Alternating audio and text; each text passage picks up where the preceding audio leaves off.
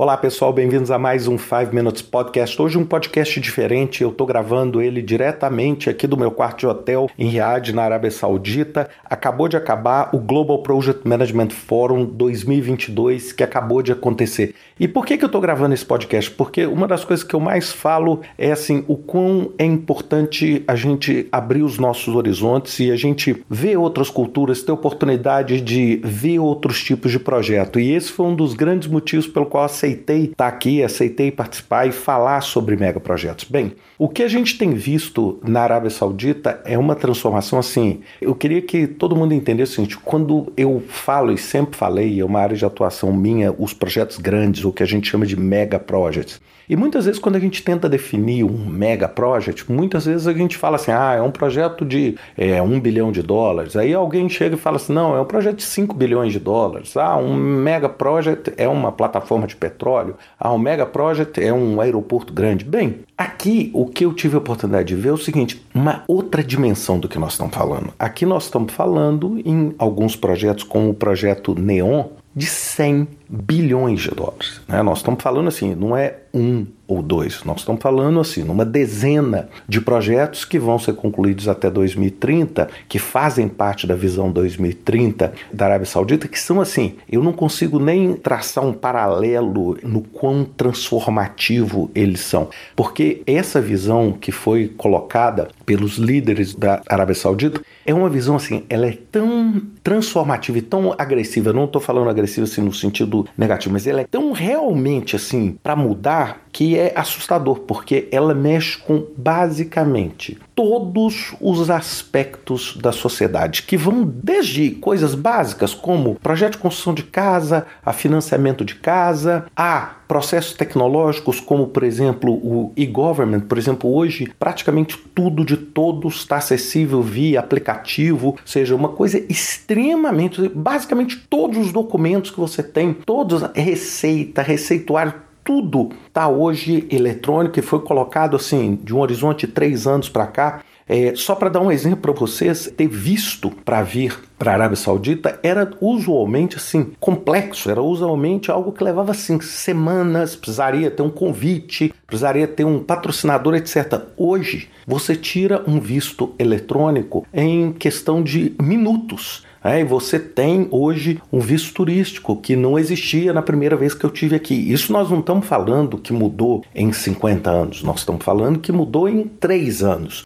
Então, essa transformação foi uma das coisas que mais me marcou. E quando eu falei e falo desses projetos grandes, é a gente entender a natureza de como o gerenciamento de projetos se torna crítico. Né? Então, por isso, nós tivemos uma conferência lotada, uma conferência, vamos dizer, com ministro, eh, com pessoas dos mais variados setores, porque se notou, sem a capacidade de entrega e a capacidade de gestão de projetos das pessoas que estão aqui, é impossível transformar isso em realidade. É impossível. Então, assim, é uma oportunidade da gente ver o gerenciamento de projetos sendo algo absolutamente indispensável para você fazer uma transformação dessa. E nós estamos falando aqui em trilhões de dólares. Nós estamos falando aqui em reduzir a dependência do comércio de petróleo dentro da Arábia Saudita. Nós estamos falando em turismo nós estamos falando na Arábia Saudita, ou seja, eu falo aqui para as pessoas que não são sauditas, é, a Arábia Saudita nunca foi, vamos dizer, um polo turístico, etc. A não ser, sem dúvida nenhuma, os peregrinos muçulmanos fazendo o Hajj, que não é um turismo per si, mas é um fluxo de pessoas é, de fora, mas hoje se tornar. Então tem um projeto chamado Projeto Red Sea, ou Projeto Mar Vermelho, que são mais de 200 quilômetros construindo resorts, etc. É? Ou seja, entrando numa competição competição relevante, eu falo uma competição saudável com os Emirados Árabes e com outras regiões turísticas do mundo, ou seja, sites, sites reconhecidos pela Unesco. Então,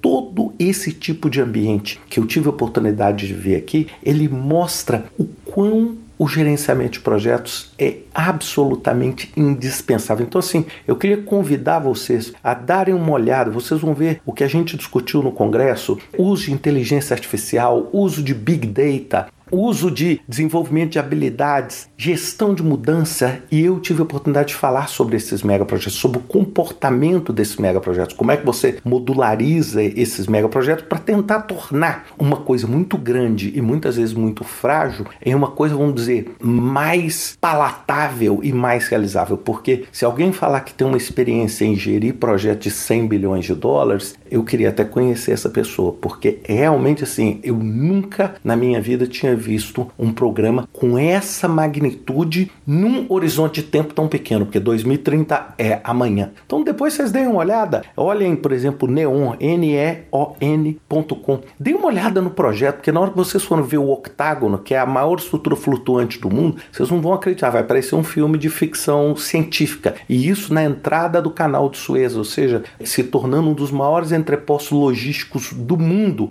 e uma cidade envolvendo tecnologia, lazer, etc. Ou seja, uma coisa realmente inovadora. E eu acho que é muito interessante porque a gente vê um país, até então que a gente tinha uma tradição de gestão de projetos muito voltada a petróleo, etc., diversificando a sua atuação, ou seja, mostrando que tem formas de você usufruir de inovação, etc., usando gerenciamento de projetos como mola precursora. Então eu gostei muito, foi uma experiência, é uma pena que ele não foi transmitido online, porque seria muito interessante para as pessoas que estão de fora terem uma noção do tamanho das coisas que nós estamos falando aqui. Eu acho que é uma oportunidade e sem dúvida nenhuma, isso dando certo e com a perspectiva disso dar certo, isso vai gerar uma onda, vamos dizer, em diversas outras sociedades para a gente colocar mais e mais gerenciamento de projetos no centro do trabalho que a gente faz. Bem, pensem nisso, pessoal, e até semana que vem com mais um 5 Minutes Podcast.